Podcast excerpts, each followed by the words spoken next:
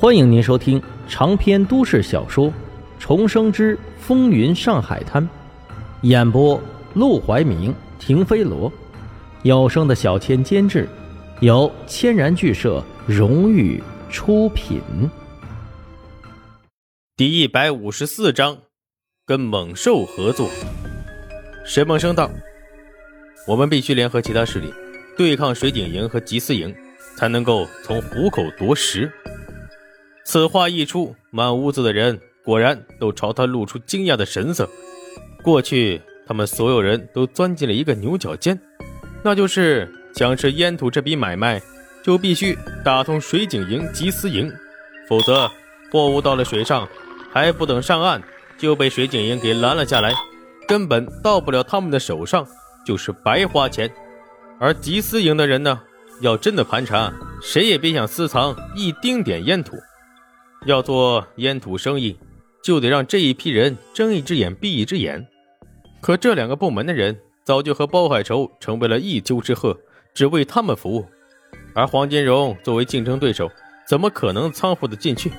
所以一直以来，这烟土生意始终没有进展。最近墨西哥那边有人贩了一笔烟土，想往上海销货，这会儿正停在国外一个码头，就等着上海这边有人去接呢。他想吃掉这笔货，而且是越快越好，不然等到鲍海仇也得到消息，一切都晚了。联合别的势力对付他们，的确是一条可行之计。可是水井营和缉私营的人势力可都不一般，整个大上海都是他们的眼线和人脉。你想找人对付他们，恐怕没人愿意趟这个浑水。一般的人的确不会。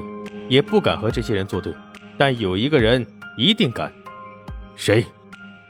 霎时间，整个房间的人所有目光都集中到了他身上，就连黄振义也是满心惊讶，想不到沈梦生竟然真的有主意。沈梦生淡定的回答：“何风林。”一听到这个名字，黄金荣不禁惊讶的张了张嘴：“何风林。”护松护军时，卢小家父亲军队的继承人何风林。如果说何风林愿意对上水井营和缉私营的人，那可真是小巫见大巫。别说水井营、缉私营了，整个上海市的人都得退三步，让着走。可是他们连卢小家这条人脉都搭不上，如何能攀交上何风林呢？如果荣叔愿意相信我，我可以去做这个说客。只要何风林愿意出面，我想。荣叔一定很快能把烟土生意从八股党手中抢过来，只不过……黄金荣心中正在激荡，闻言立即追问：“只不过什么？你说？只不过要跟猛兽合作，就必须得想办法先喂饱他们的肚子。所以这烟土生意，荣叔虽然能抢到手，也得忍痛分一部分给何风林才行。”没问题。黄金荣毫不犹豫，一口答应。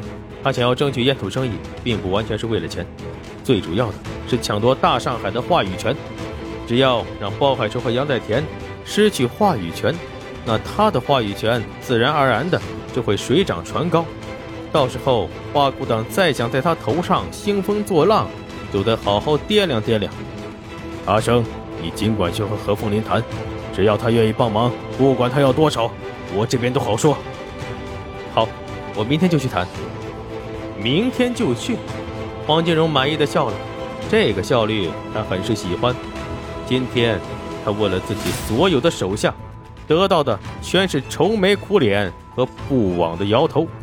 黄振义是最后一战，其实他本来都不抱希望了，只是在路上偶然看到了沈梦生，这才眼睛一亮，把他请上车来问问。毕竟过去沈梦生可是帮他解决了不少麻烦，成就了不少事情。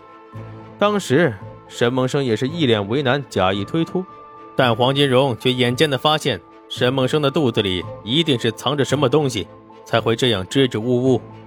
几番对话之后，他明白了，沈梦生是怕得罪黄振义，于是他便直接让达子开车来了黄振义的家里，迫不及待的审问沈梦生。没想到最终的结果让他如此满意。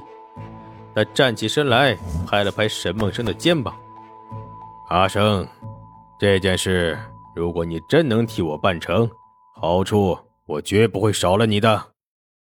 说着，他转过身来看向黄振义：“你这个思路很不错，接下来就看你们二人的表现了。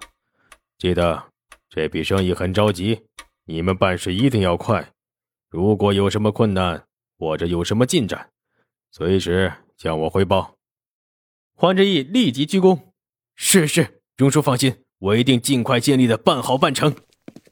等到黄金荣带着达子和道哥离开，黄振义才长长的松了一口气。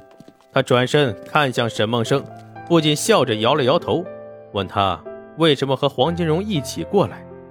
沈梦生一字不漏、原原本本的叙述了一遍。黄振义听完，竟然有些感动。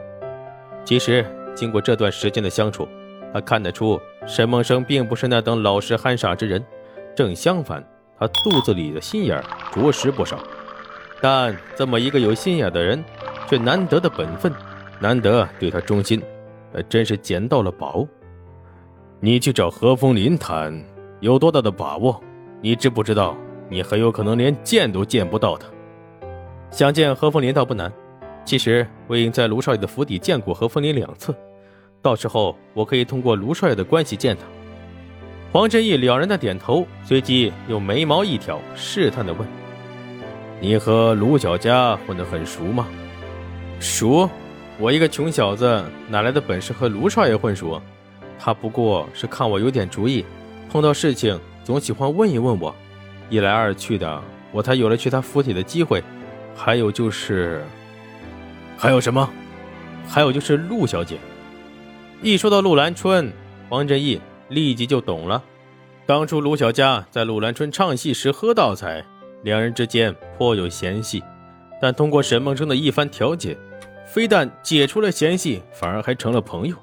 不仅如此，还三番五次一起登报，甚至不久之前，陆兰春还赌气跑去了卢小佳府邸住下。这些事，沈梦生从未刻意隐瞒，黄振义自然也是有所耳闻。